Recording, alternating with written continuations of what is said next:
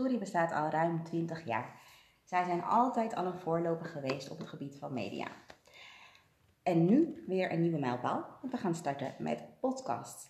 Aan de keukentafel zit ik vandaag met Shamila en Hirin. En zij waren er vanaf het eerste uur bij uh, toen Sorry werd opgericht, ruim 20 jaar geleden. Hirin, wanneer zijn jullie eigenlijk gestart met Sorry? Nou, dat is eh, inderdaad uh, in 1995 geweest. Op 28 september 1995 gingen we met de groep uh, jonge dolle honden naar de notaris. Mm. En wij uh, passeerden de statuten. En op dezelfde dag gingen we naar de Kamer van Koophandel. We schreven ons in. En uh, even een lunch. En daarna gingen we naar een grote telefoonwinkel. En wij kochten een mobiele telefoon. Die, die bestond toen net.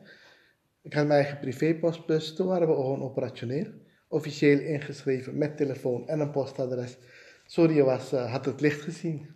En Jamila, waarom hebben jullie voor radio gekozen? Uh, nou, die jonge honden waar uh, die het net over had, daar zat ik toen nog niet bij. Uh, ik ben net iets later aangeschoven, zeg maar. en radio is eigenlijk het middel in de Hindoestaanse gemeenschap om mensen te bereiken. En een hele grote traditie, ook vanuit Suriname. maar dat was merendeel vermaisradio, hè? dus plaatjes op, op verzoek. Met name bij grote gelegenheden zoals bruiloften en dat soort dingen. Uh, maar ja, enthousiaste studenten als we waren, wilden wij ook informatie meegeven. Want hier in een nieuwe maatschappij moet je toch ook je weg weten te vinden. En met name de jongeren, die al natuurlijk toch anders erin zitten. En zodoende wilden we eigenlijk radio maken om die doelgroep te bereiken. Dus zowel de jongeren, maar ook de ouderen, die we dan ook wat informatie wilden meegeven over hoe het werkt uh, in, uh, in Nederland. Of in Amsterdam, we zaten natuurlijk uh, Hartje Centrum, Rembrandtsplein. ja, waar kunnen mensen naartoe met hun vragen en dat soort dingen. En kan je even schetsen, of een van jullie schetsen, hoe het radiolandschap er toen uitzag? Want ik bedoel, nu kennen we gewoon webradio, uh, eh, 24 uur 7 kunnen we gewoon uh, radiokanaal aanzetten. Hoe zag het er toen uit? Ja, er was eigenlijk nog uh, niks commercieels wat Hindoestaanse radio betrof. Het was puur een, bij, bij Salto het hier. Lokale omroep. Er waren geen commerciële, er was toen ook nog geen webradio. Je had alleen lokale omroepen. Vroeger had je die piratenomroepen.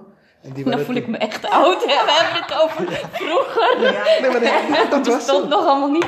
Voor ons had je de piratenradio en toen wij daar aankwamen, was er net een, een legale, officiële lokale radio. Klein in alle gemeentes, grote gemeentes had je een kleine. En netjes, en dan kon je uurtjes kon je krijgen. Als je een goed plan had, kreeg je een uurtje, dan moest je voor betalen en dan mocht je radio gaan maken. Zo, zo ging dat toen, in de early 90s. Zo snel gaat de ontwikkeling ook, hè? En hoe, jullie hadden dan een uur, uurtje, het was dan een uurtje radio wat jullie maakten? Ja, nee, we begonnen met vier uurtjes. In Amsterdam waren er meer kanalen. We hadden twee uurtjes Nederlandstalige radio. En dat was best wel baanbrekend in die tijd. Want als er Hindoestaanse radio was, wat Shermila net vertelt, had je die vermaisliedjes. Mm Allemaal babulliedjes, babul Om echt, word je helemaal verdrietig van. Ja. En, en, en, en, en ze spraken echt Hindi op zijn uh, Hindi-radio. En wij begonnen met Nederlands. Ja. En dat was het eerste keer dat de mensen, hè, Nederlands? Ja. En we draaiden dus Hindustaanse muziek, Bollywood muziek. En we spraken Nederlands. En we zeggen, we gaan iets informatiefs doen. Ja. Dat was anders dan alles wat er was. Het was een hele stijlbreuk. Dat was het zeker. Ja. ja. En wat was het eerste, het eerste informatieve wat jullie graag mee wilden geven? Nou, we wisten ook niet hoe dat werkte, dus ik ben begonnen met de krant te kopen. En dan hoorde je de uitzending de krant omslaan. Ging de krant lezen. Weet ik veel hoe het moet. Later ging ik folders zoeken, ging ik folders lezen. Ja, weet ik veel. En Surinaams nieuws, dat zat er in het begin ook nog heel erg in. Ja. Ja. En waar kregen jullie je informatie, waar zochten jullie je informatie op? Overal de krant van Nederlands nieuws. Ik ging naar de gemeentes om alle folders bij het voorlichtingscentrum op te halen om folders te lezen. Hoe haal je studiefinanciering kinderen? En hoe kan je bijzondere bijstand krijgen als je het moeilijk hebt? Mhm. Dat waren de folders, de kranten. De Wat gingen jullie dan vertellen aan de mensen? Ja, ja. vertellen. En vanuit het netwerk hadden we ook wel connecties met bepaalde organisaties. Bijvoorbeeld GGD, mhm. eh, daar werkt Mitra Ramberen. Daar hebben we een hele poos, uh, heel veel voorlichtingsprojecten mee gedaan. Dus uh, AIDS-voorlichting met name. SOA, ja. En SOA. En ja, dat zijn toch belangrijke dingen om, om mee te geven. Ja. Um, ja. En op welke manieren deden jullie dat? Want jullie hadden wel bijzondere manieren, moet ik zeggen. Ja, nou, het begon dus met folders, maar dat, waren, dat was niet leuk, laten we eerlijk zijn. Als je zelf moet luisteren hoe iemand de krant leest, word je toch ook heel snel kotsmisselijk ervan. Ja. Dus toen zijn we gaan nadenken met de groep, het waren allemaal wat we zeiden, van die jonge honden, van hoe kan je iets brengen dat het bij de mensen goed binnenkomt. En toen ontwikkelden wij in al die jaren spotjes. Dus hetzelfde wat je een kwartier lang kan lezen van een folder, kan je ook in een minuut vertellen in een spotje. En dat ging voor zowel die, die, die saaie voorlichting, maar ook voor die leuke onderwerpen over, over AIDS en over HIV en zo. En daar gingen we best wel ver en gedurfd in, want wij wilden de mensen bereiken. Soms moet je ze een beetje chockeren om ze te bereiken. En dat deden we met behoorlijk veel plezier. En hoe reageren de luisteraars daarop? Nou, verschillend. Ehm, de jonge lui van vroeger vonden het geweldig. De ouders vonden het minder. Verhalen gehoord waarbij een vader de, de knop, als het onze tune hoorde, zette een vader de radio uit gewoon. Dan heeft de dochter ons verteld van, jullie waren geweldig toen. En maar als mijn vader het hoorde, oh ja, dan komt er weer AIDS en HIV en SOA en seksueel. Wel, uit. En let wel, er was natuurlijk nog geen social media. Hè? Dus je, mensen belden live in de uitzending. Dat was Ja. ons enige contactmoment Ja, hè, van ja. mensen. En werden jullie uitgescholden ook? Nee, wat op zich het was heel positief. Maar je had ook natuurlijk mensen die het niet leuk vonden. En mensen die het echt niet leuk vonden. Ik eens een keertje een doodsbedreiging gehad. Wow. Maar over het Ja. algemeen vonden mensen, en vooral, vooral de jongere mensen, konden dat echt wel waarderen. Ze voelden, er was een connectie. Ze zeiden, hé, hey, Ja. ik heb iets vanuit mijn eigen cultuur waar ik me altijd voor heb afgezet. Maar er is toch een brug. En dat was ons doel. We wilden een beetje een brugfunctie tussen hier en het eigene.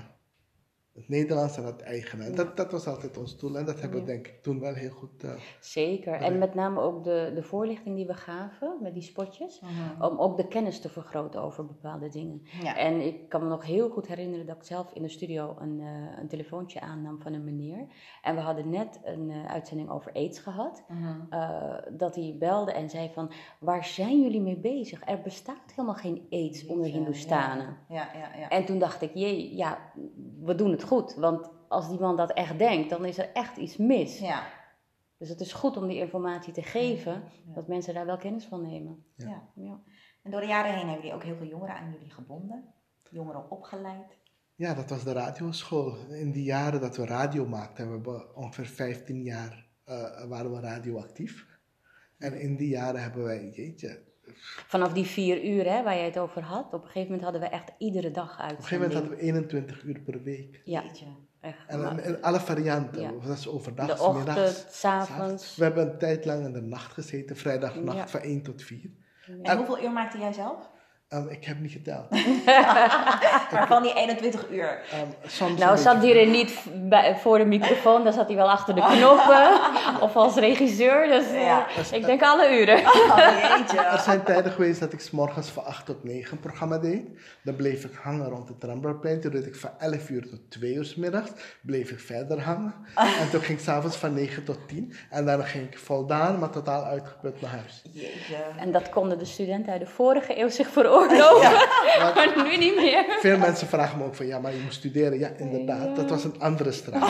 ik ging linksaf en we moesten eigenlijk rechtsaf naar school. Ja, ja. Maar dat maakt niet uit, Het want het heeft was iets voor langer geduurd, maar Eh, goed. ja, ja. een heel stuk. Maar dat maakt niet uit. Ja, Maar dan nog een keer de vraag, want wat, waarom radio? Wat doet radio persoonlijk met jou? Nou, van alle media is, vind ik persoonlijk radio het allermooiste medium. Ik heb zelf in het verleden ben ik bij tv betrokken geweest, met internet veel. Maar radio is persoonlijk, het is intiem. En bij radio moet je eigenlijk je ogen dichtmaken en het verhaal wat je hoort, dat moet je gaan beleven. Met je ogen dicht moet je het verhaal visualiseren. Als je een verhaal vertelt, dan moet je de mensen bij, je hand, bij de hand pakken en je moet ze meenemen. En als dat je lukt, dan heb je echt goede radio gemaakt. En dat vond ik altijd persoonlijk de, de grootste uitdaging. En dat je ook bij de keuze, ook met, je- met je liedje. Als je een liedje, je kan een liedje afdraaien, dat is mooi. Maar maak er iets meer van. Leg uit. Laat de mensen, dat is het mooie van Bollywoodmuziek. Ga lekker wegdromen. Droom mee met die muziek. Met die liedjes, met de teksten, de betekenis. Fantastisch. Ja, en voor jou, Jamila? Ja, ik sluit me aan bij het hierin. Het radio is inderdaad intiem. Je kan, eh, ja, als luisteraar heb je daar gewoon ook helemaal eh, je eigen gevoelens bij, je eigen ding. En eh, ja, in combinatie met dat eh, informatieve natuurlijk wel. Ehm, wat ik zelf ook heel leuk vond voor mijn eigen ontwikkeling, is, is eh, het maken van radioprogramma's. Want als je dat eenmaal hebt gedaan, dan, dan zie je hoe leuk het ook is eh, om echt alleen puur met je stem dingen te doen. Ja. En eh, ja, dat is gewoon echt leuk. Ja. ja, vond ik echt heel leuk. En we zijn natuurlijk in de loop der jaren hebben we dat op verschillende manieren, omdat we ook die spotjes deden. Ga je ook natuurlijk een stukje creativiteit erbij halen. En we waren gewoon echt een leuke vriendenclub. Die ook heel kritisch was naar elkaar. Dus in die zin eh, leiden we elkaar op en eh probeerden we het beste uit onszelf te halen. Ja. En dat was. eh, Ja. dat was En dat had je met de spotjes. Want Ja. we gingen altijd de montagestudio's in, Oh, spotjes ja. opnemen. En, en dat deden we met dus inhoudelijke spotjes, maar ook reclamespotjes. Want Ja. dat maakten Oh, wij ja, ook. En, en één ding wat, ik- waar ik af en toe s'nachts nog relatief van wakker word. Mila refuseerde me op een tekstje en mijn Engels is slecht. Hoeveel keer? Ik heb 80 takes of zo genomen. Nou, voor jouw gevoel misschien 80 nooit uur, dat waren er iets woordje. minder. Het moest elke keer opnieuw. Ik word er nog steeds rillend wakker van. Ja, ja. ja, we gingen echt door tot het, eh, Het moest- het tot het naar ons moest smaak was. Ja, Ja. het was echt, echt heftig. En wat leuk was, omdat je leerde natuurlijk al heel veel. Dus op een gegeven moment heb je een bepaald niveau bereikt. En dan wil Ja. je dat wel handhaven. Ja, Met dan- name met, eh, met jingles en dat het dan Ja. precies uitkomt. En waar begin je met, eh, hè, start je je introductie, wanneer niet. Zo, we timeden echt de muziek Ja. op de intro. Ja, en dan wist je op, vanaf wel- welke seconde je moest beginnen te Oh, praten. die timing. Ja. Oh mijn god. Praatte altijd te lang door. Ja, maar het is Ja, eindjingle nooit meer op het einde af.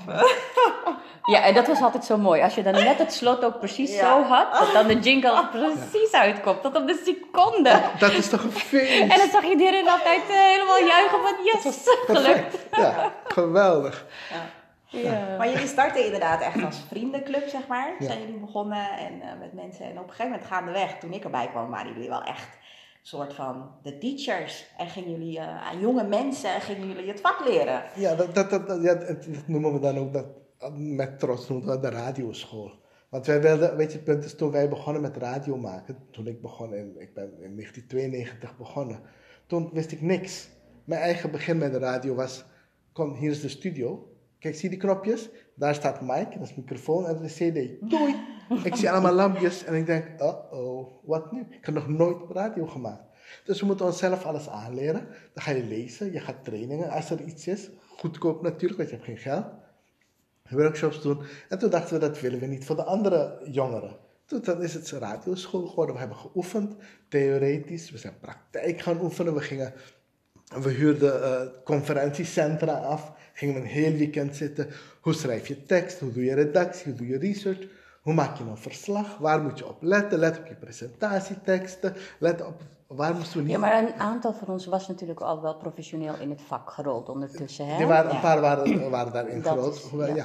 er Ja, waren. En Rashid, eh, Ja. ik, en jij ook later. Dus Ik, ja. Ja, dat, eh, Dat helpt dan. dat helpt wel. Ja. En dan heb je natuurlijk net iets meer bagage. Ja.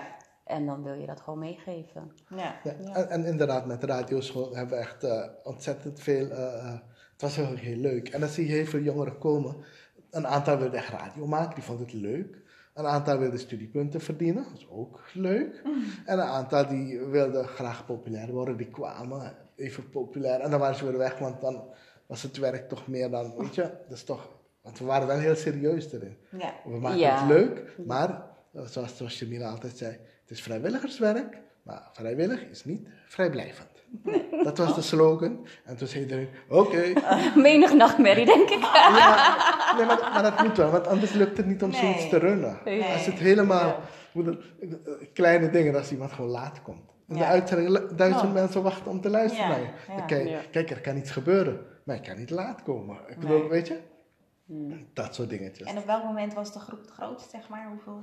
Jeetje, ze hebben eh, heel snel, al, in 96, Ja, 97 waren er meer dan 30 mensen actief.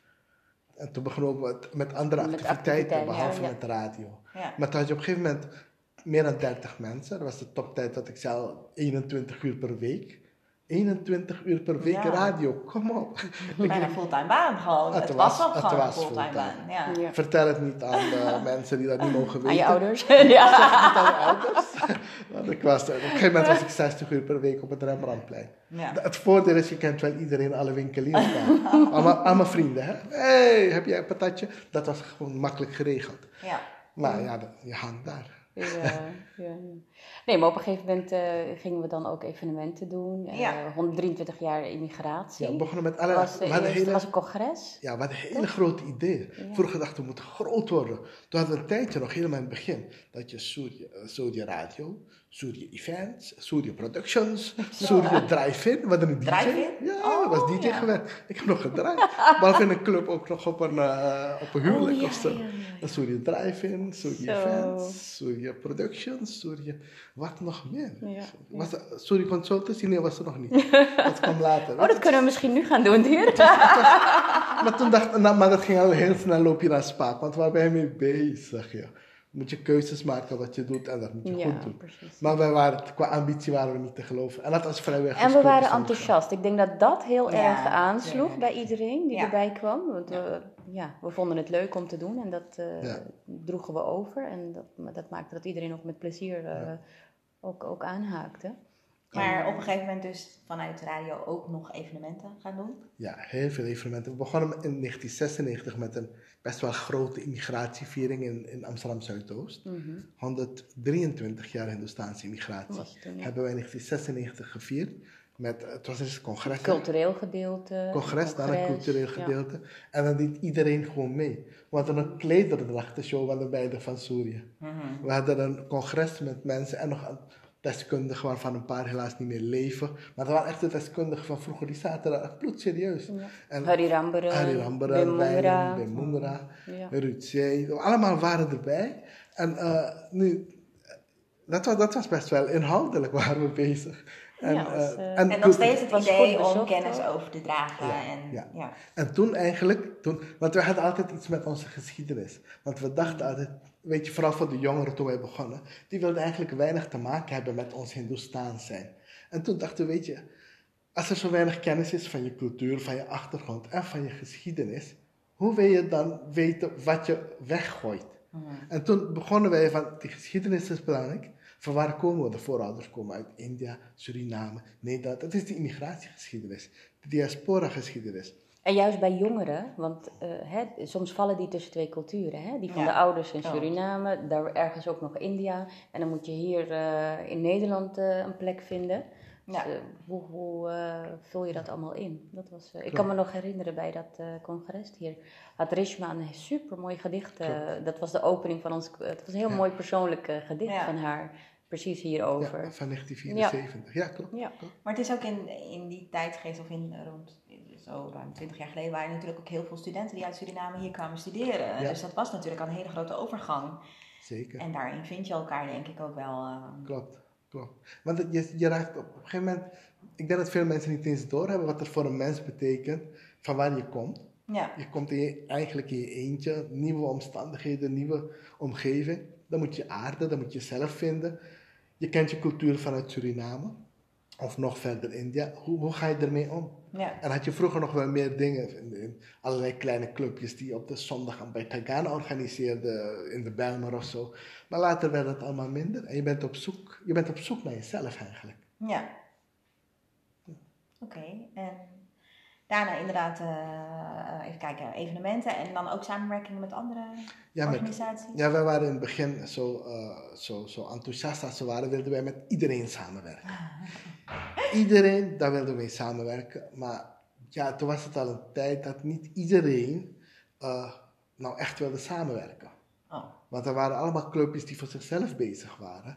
Maar wij met ons, eh, wij gingen gewoon met iedereen, met, met wie hebben we niet samengewerkt eigenlijk in Ja, al we hebben in al die jaren echt met Met bijna iedereen. iedereen. En toen was Amsterdam best wel heel actief. Ja. mhm. Dus je had heel veel eh, Stichting Holy Diwali, comité. Klopt, klopt. Eh, we hebben echt bijna ieder jaar met de hoogtijdagen hadden we gewoon Choutaal in de Ja, studio. live ja, was live ook echt hartstikke leuk. Dat was echt een traditie bijna klopt, ook van. Soria, om dat ieder jaar te doen. Ja, Holly was leuk, heel erg leuk. Ja, ja, dat was echt. eh, en we hebben één keer ook nog, ik weet niet wanneer dat was hier, dat we ook op lo- locatie hadden uitgezonden. Nou, toen, toen, eh, ja. toen Holly op de Dam was, toen is er van live vanaf de Dam uitgezonden. Maar ook in Den Haag toen, ook iets met, was dat toen ook met immigratie? Nee, Den Haag was in een museum. Dus hebben we daar een keer gezeten met een hele, met alle installaties die je maar hebt. en Alles erop en eraan. Oh ja, inderdaad. was in Den Haag een keertje. Quiz hadden we gedaan en, En, eh, juist, Oh, immigratiekwijt. de immigratiequiz Ja, hebben we in alle vier steden gedaan. Ja, met de En Hindi-scholen ook. Met de eh, hindoescholen, op de omroepen, Den Haag, Rotterdam. In Utrecht hebben we het in een zaaltje gedaan met gasten, dat, dat was lachen. Ja, Dan heb je jong en oud, en oudere mensen die natuurlijk moesten laten ja. zien dat ze genoeg wisten van de geschiedenis van Hindustan. en Ja, als ze het niet is wisten, dan lag ik in een deuk. Ja, dat was geweldig. Ja, was, eh, dat, dat, dat zeker. Maar weer even terug naar radio, want jullie hebben ook awards gewonnen Ja, en dat, genomineerd. Een aantal keren. ja, ja, Ja, wat- vanuit Salto eh, meerdere de keren. Salto Award hebben we gewonnen, Mhm, de en Stoa de Award. Stoa. En Eh, de, Salto, leg even uit eh, voor de mensen die dat niet weten. Salto was de lokale omroep van Amsterdam. En die had toen eh, zes kanalen op de radio en drie op de televisie. In Amsterdam waren er echt duizend mensen actief als vrijwilliger. Alles zat er. Van de homo-zender tot de Marokkaanse zender, tot de cultuurzender, de nieuwszender en natuurlijk Surya. ja. The one and only, de Hindustaanse cultuur- en entertainment omroep. Het- We zaten met z'n allen, nou, ook samengewerkt. We hebben een jaar, twee jaar geprobeerd samen met tien clubs Amsterdam FM te maken. Dat was gewoon eh, eh, overstijgend, groepoverstijgend. We wilden gewoon een Amsterdamse zender neerzetten. Daar hebben we ook erg veel tijd en moeite in gestopt. Ja. En daar waren best heel veel dat soort initiatieven die we, die we samen hebben gedaan. Dat was echt erg leuk. En omdat wij het, eh, vrij vroeg al ook eh, aansloten bij nieuwe technieken. Mhm. eh, met de komst van internet hadden we ook, eh wij waren volgens mij een van de eerste met een eh, website. Klopt, en, en wij waren dan toen op het multicultureel plein. De digitale stad die toen bestond. Ja. Begon een multicultureel plein met onder meer wij erop. Ja. Oh, wat was ik trots. Ja, zeker. Dat was geweldig. En we hebben ook eh, van Suri ook, eh, van eh, Salto ook award gehad, toch? Voor de internet. Ja, en de? STOA. De STOA vanaf- was was ook het vanuit de. STOA? Ja, ja. ja. Ja, de Salto, STOA, dat is Stichting Omroep Allochtonen, landelijk. En die hebben ons ook gewaardeerd op wat we deden, hoe we dat deden. Nou ja, wat je ook een beetje zei. Dus toch een pluim op jullie werk. Alle... Nee, zeker. Ja. En dat was behalve, maar dus kijk, STOA was dan een, een NGO, migranten en zo. Salto was van Amsterdam. Dat had je ook, Ook een landelijke, Europese er was ook een landelijke prijs van de OLAN, de landelijke koepel. Daar waren wij genomineerd. We hebben het niet gewonnen, Ja, maar we waren genomineerd. ja. 1997. En toen waren, Antiracisme-project. dat kwam Ja, daarna direct. Antiracisme project. En toen waren we daar op de activiteit. En dat was echt helemaal wit. En wij twee stonden daar. Iedereen kijkt ons aan van, hé, hey, er is iets daar gearriveerd in, in de tent in Dronten. Dat was echt, In Dronten? In Dronten was Ja, het. En de mensen keken ons aan van, hé, hey, dat zijn echt mensen. Oh, nee, ik, vond het, ik vond het echt heel, heel grappig. Nee, maar we hadden echt een supermooi juryrapport. Dus dat, dat, ja. dat, was, dat was echt iets om. eh, En dat was inderdaad naar aanleiding van het project Racisme. Ja. Hebben we, hebben we gedaan inderdaad in 1997, toch? Ja, meerdere programma's daarover. Ja. En en een leuke anekdote daarover is dat dat was natuurlijk eh, in de begintijd dat eh Umberto Tan upcoming presentator was. En die zat toen geloof ik bij een sport toen.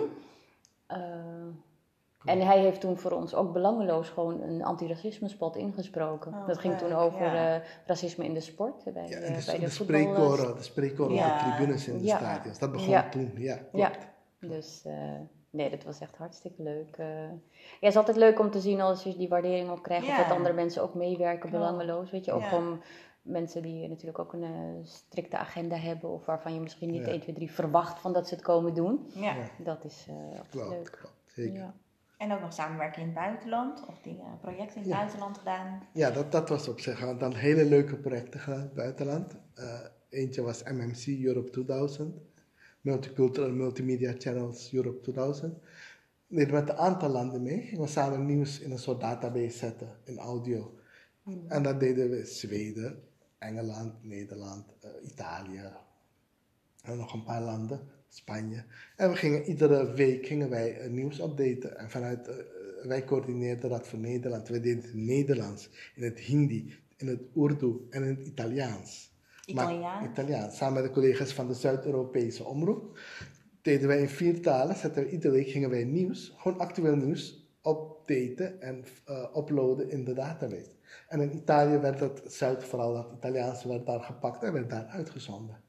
Dat was gewoon hartstikke leuk. Ja, superleuk.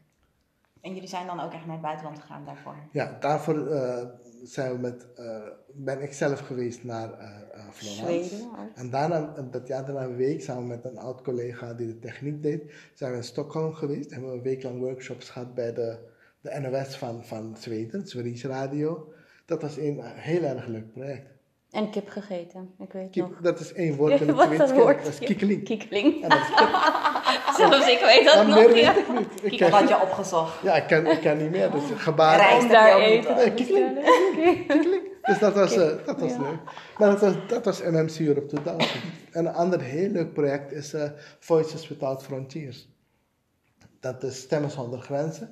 Op 21 maart, de Internationale Dag tegen Racisme, werd vanuit de hele wereld uitgezonden. Programma's over racisme. Ja. Tegen racisme dus. En elk continent had een eigen stream. En in Johannesburg in Zuid-Afrika was er ook een satelliet eh, eh, op link en een satellietstream. En het beste van alle continenten werd via een satelliet uitgezonden. Dus wij stuurden elke keer een programma in, werd uitgezonden.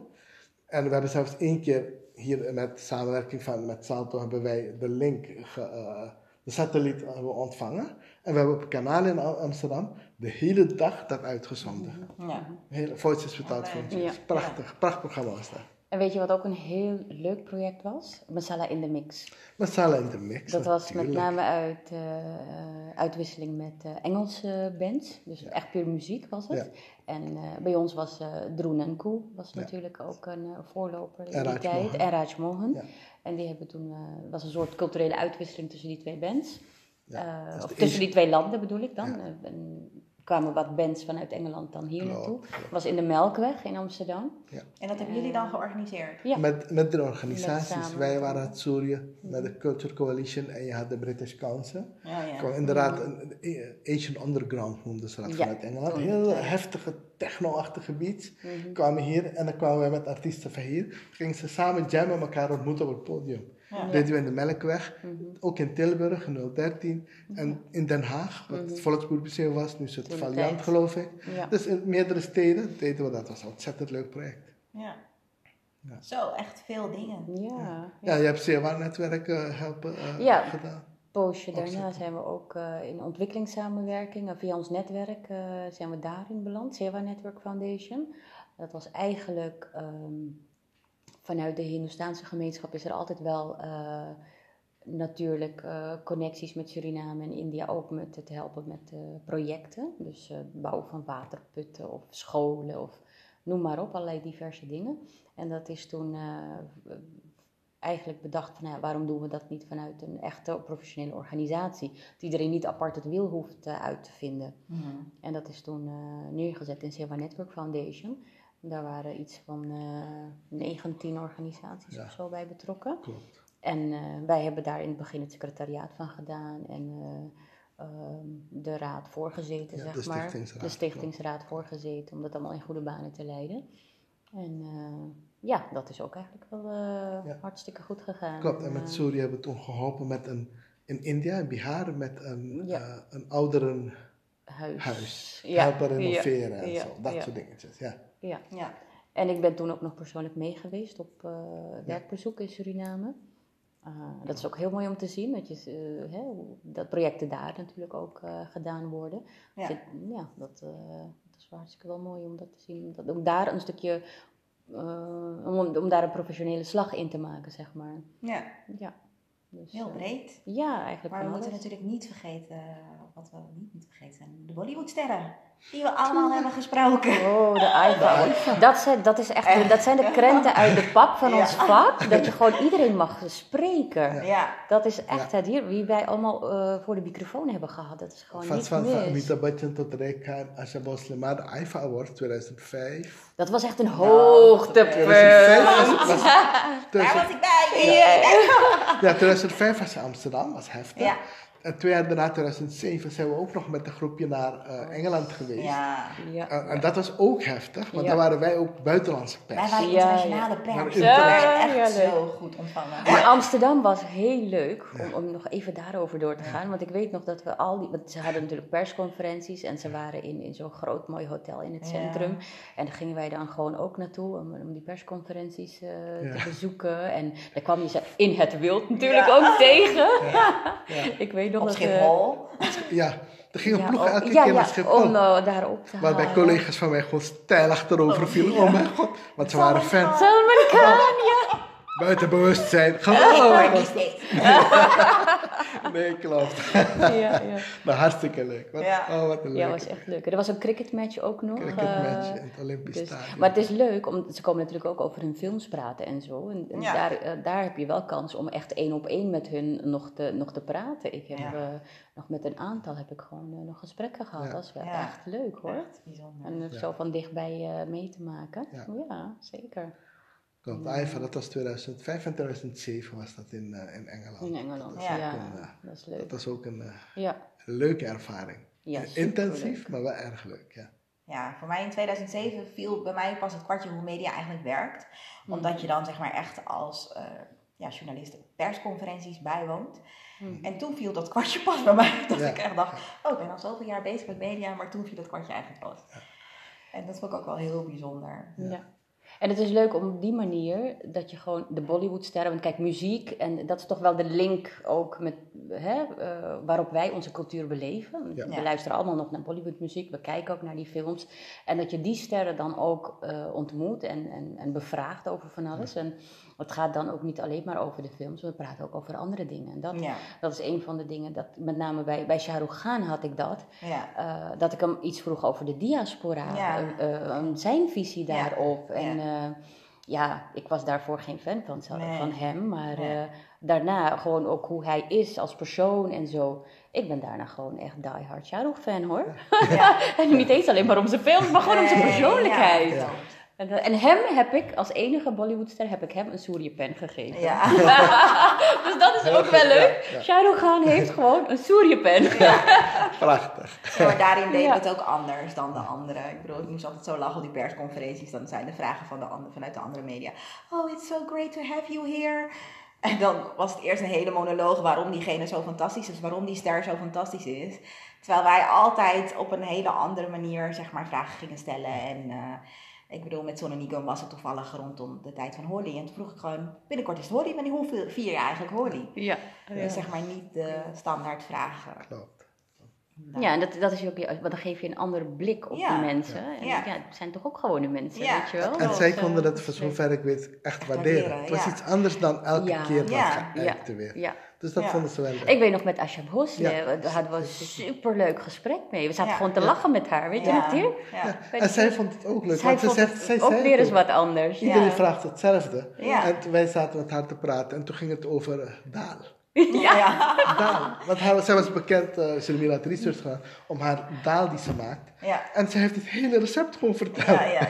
ja. Ja, ze heeft een restaurant eh, in Singapore. Ja, ja, ja. En toevallig was ik eh, op vakantie en ik ben daar gewoon geweest. Weet Ja. je? Het, het is haar restaurant en Ja. eh, haar dingen worden daar gedaan. Dus dat was Ja. wel heel grappig. Ze, was, ze reageerde heel verrast, maar ze vond het heel erg leuk. Ja. En dat is leuk. Ja.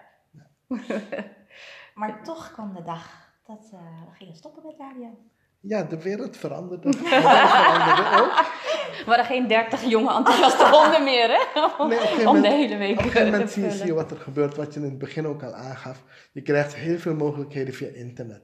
Je haalt de wereld in je huis. We kunnen Ja. nu op internet luisteren. Dan heb je Suriname, je hebt India, je hebt Dubai. Welk Ja. station haal je naar binnen? Ja. Je hebt commerciële omroepen hier, die heel groot zijn. Dat werd ook natuurlijk Dat werd ook steeds groter. Ja. Dus dan word je zelf kleiner. En dan kan je, aan het moment dat je denkt van, ik kan niet meer het verschil maken. Dan, dan denk je, dan moet je iets anders gaan doen.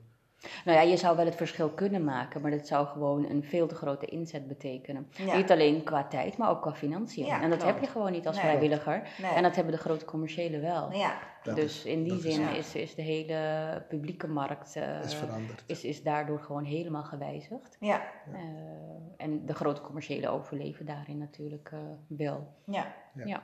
Maar goed, voor ons als vrij, want we zijn natuurlijk in basis gewoon een vrijwilligersorganisatie.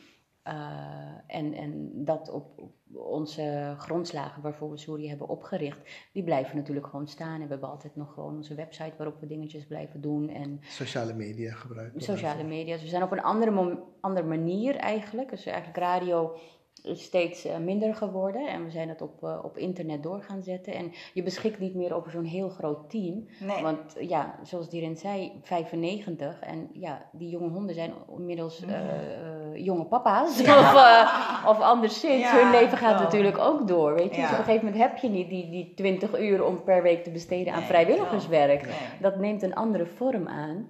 Uh, dus in die zin verandert Soerië mee. Ja. En ben ik er echt reuze trots op dat we gewoon desondanks toch nog uh, bestaan en al die dingen doen waar we gewoon vanaf het begin voor staan. Ja. Nu heeft het een andere invulling en uh, dat enthousiasme is er nog steeds. Ja.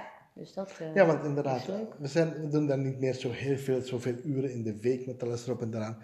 Maar kijk naar de website en naar de sociale media. We hebben ondertussen wel een aantal e-books, gratis e-books gepubliceerd.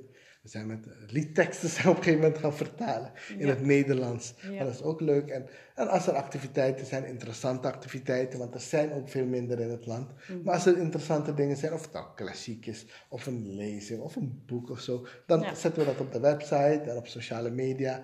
En soms een fotoverslagje als we ergens zijn. Mhm. Of het nou op de Mielen is, of op een immigratie-event.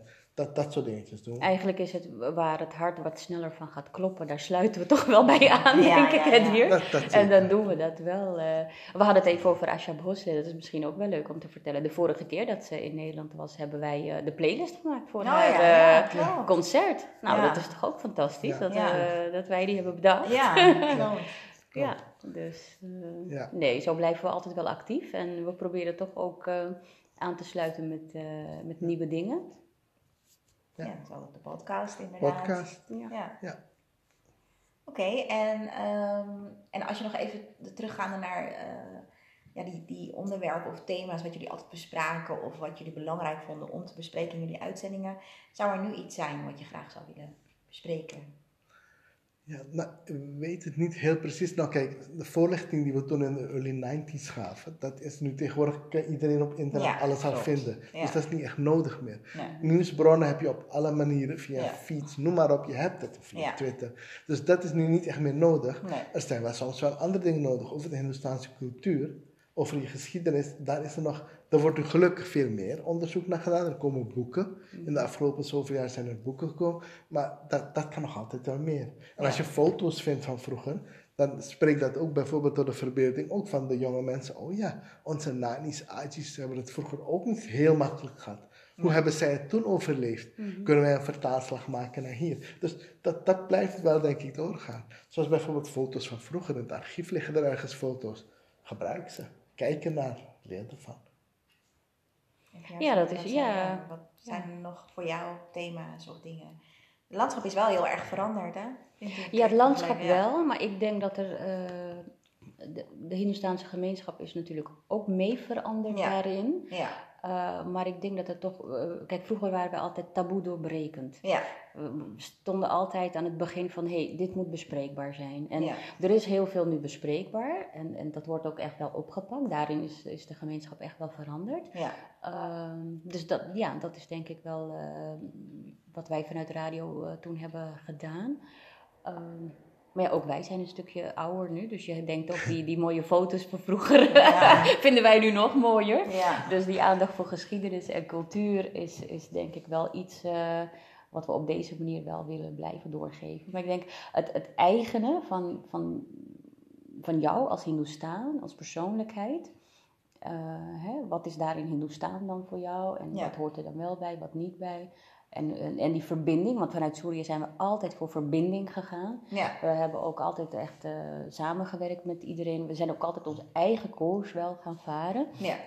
eigenwijs als we altijd eh, zijn geweest Klopt, net hier. klopt. Altijd. Wij wilden, wat wij wilden, dat, dat, daar gingen wij dan voor. En eh, met alle samenwerking is altijd eh, prima. Dus ik denk dat dat, en dat zie je ook wel terug in de, in de gemeenschap nu. Dat je zoveel initiatieven ziet van mensen die gewoon iets zien en daar gewoon voor gaan. En ook eh, als vrijwilliger iets, iets daarin willen Ja. betekenen. Want eh, voor ons heeft, eh, heel veel eh, gebracht in ons leven. Ja. Weet je, want je kan zeggen, ja, was jij 20 uur per week eh, als student daar, maar als je nu terugblikt, ja, ja het is een investering. En eh, ja, die hebben wij ook een beetje van huis uit meegekregen. Van niet alleen voor jezelf, maar ook iets voor de medemens doen.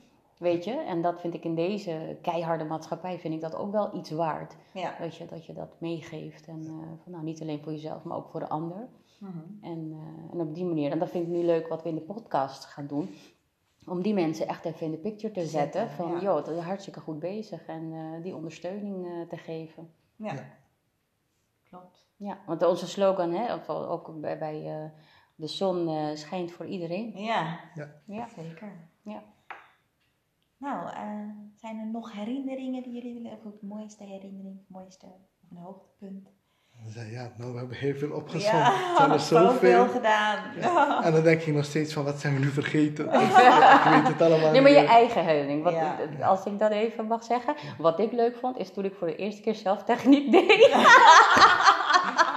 Oh ja, dat was Ja, maar dat was voor mij gewoon hartstikke leuk. Want ik zat altijd achter, alleen maar achter de microfoon. Ja. En toen leerde ik van hier hoe ik die knoppen moest bedienen. En toen kon ik een keertje dat zelf doen. dacht ik, wauw, dat doe ik helemaal zelf. Ja, dat was eh, spannend ook voor mij. Ik zat ernaast van, oh oh, gaat het goed? Gaat het goed? ja, dat was leuk. Ja. Mhm. Nou, dankjewel voor deze mooie terugblik. En ik zou zeggen, over tien jaar weer hè? Nou, dat is hartstikke goed. Nou, dankjewel. Doen we.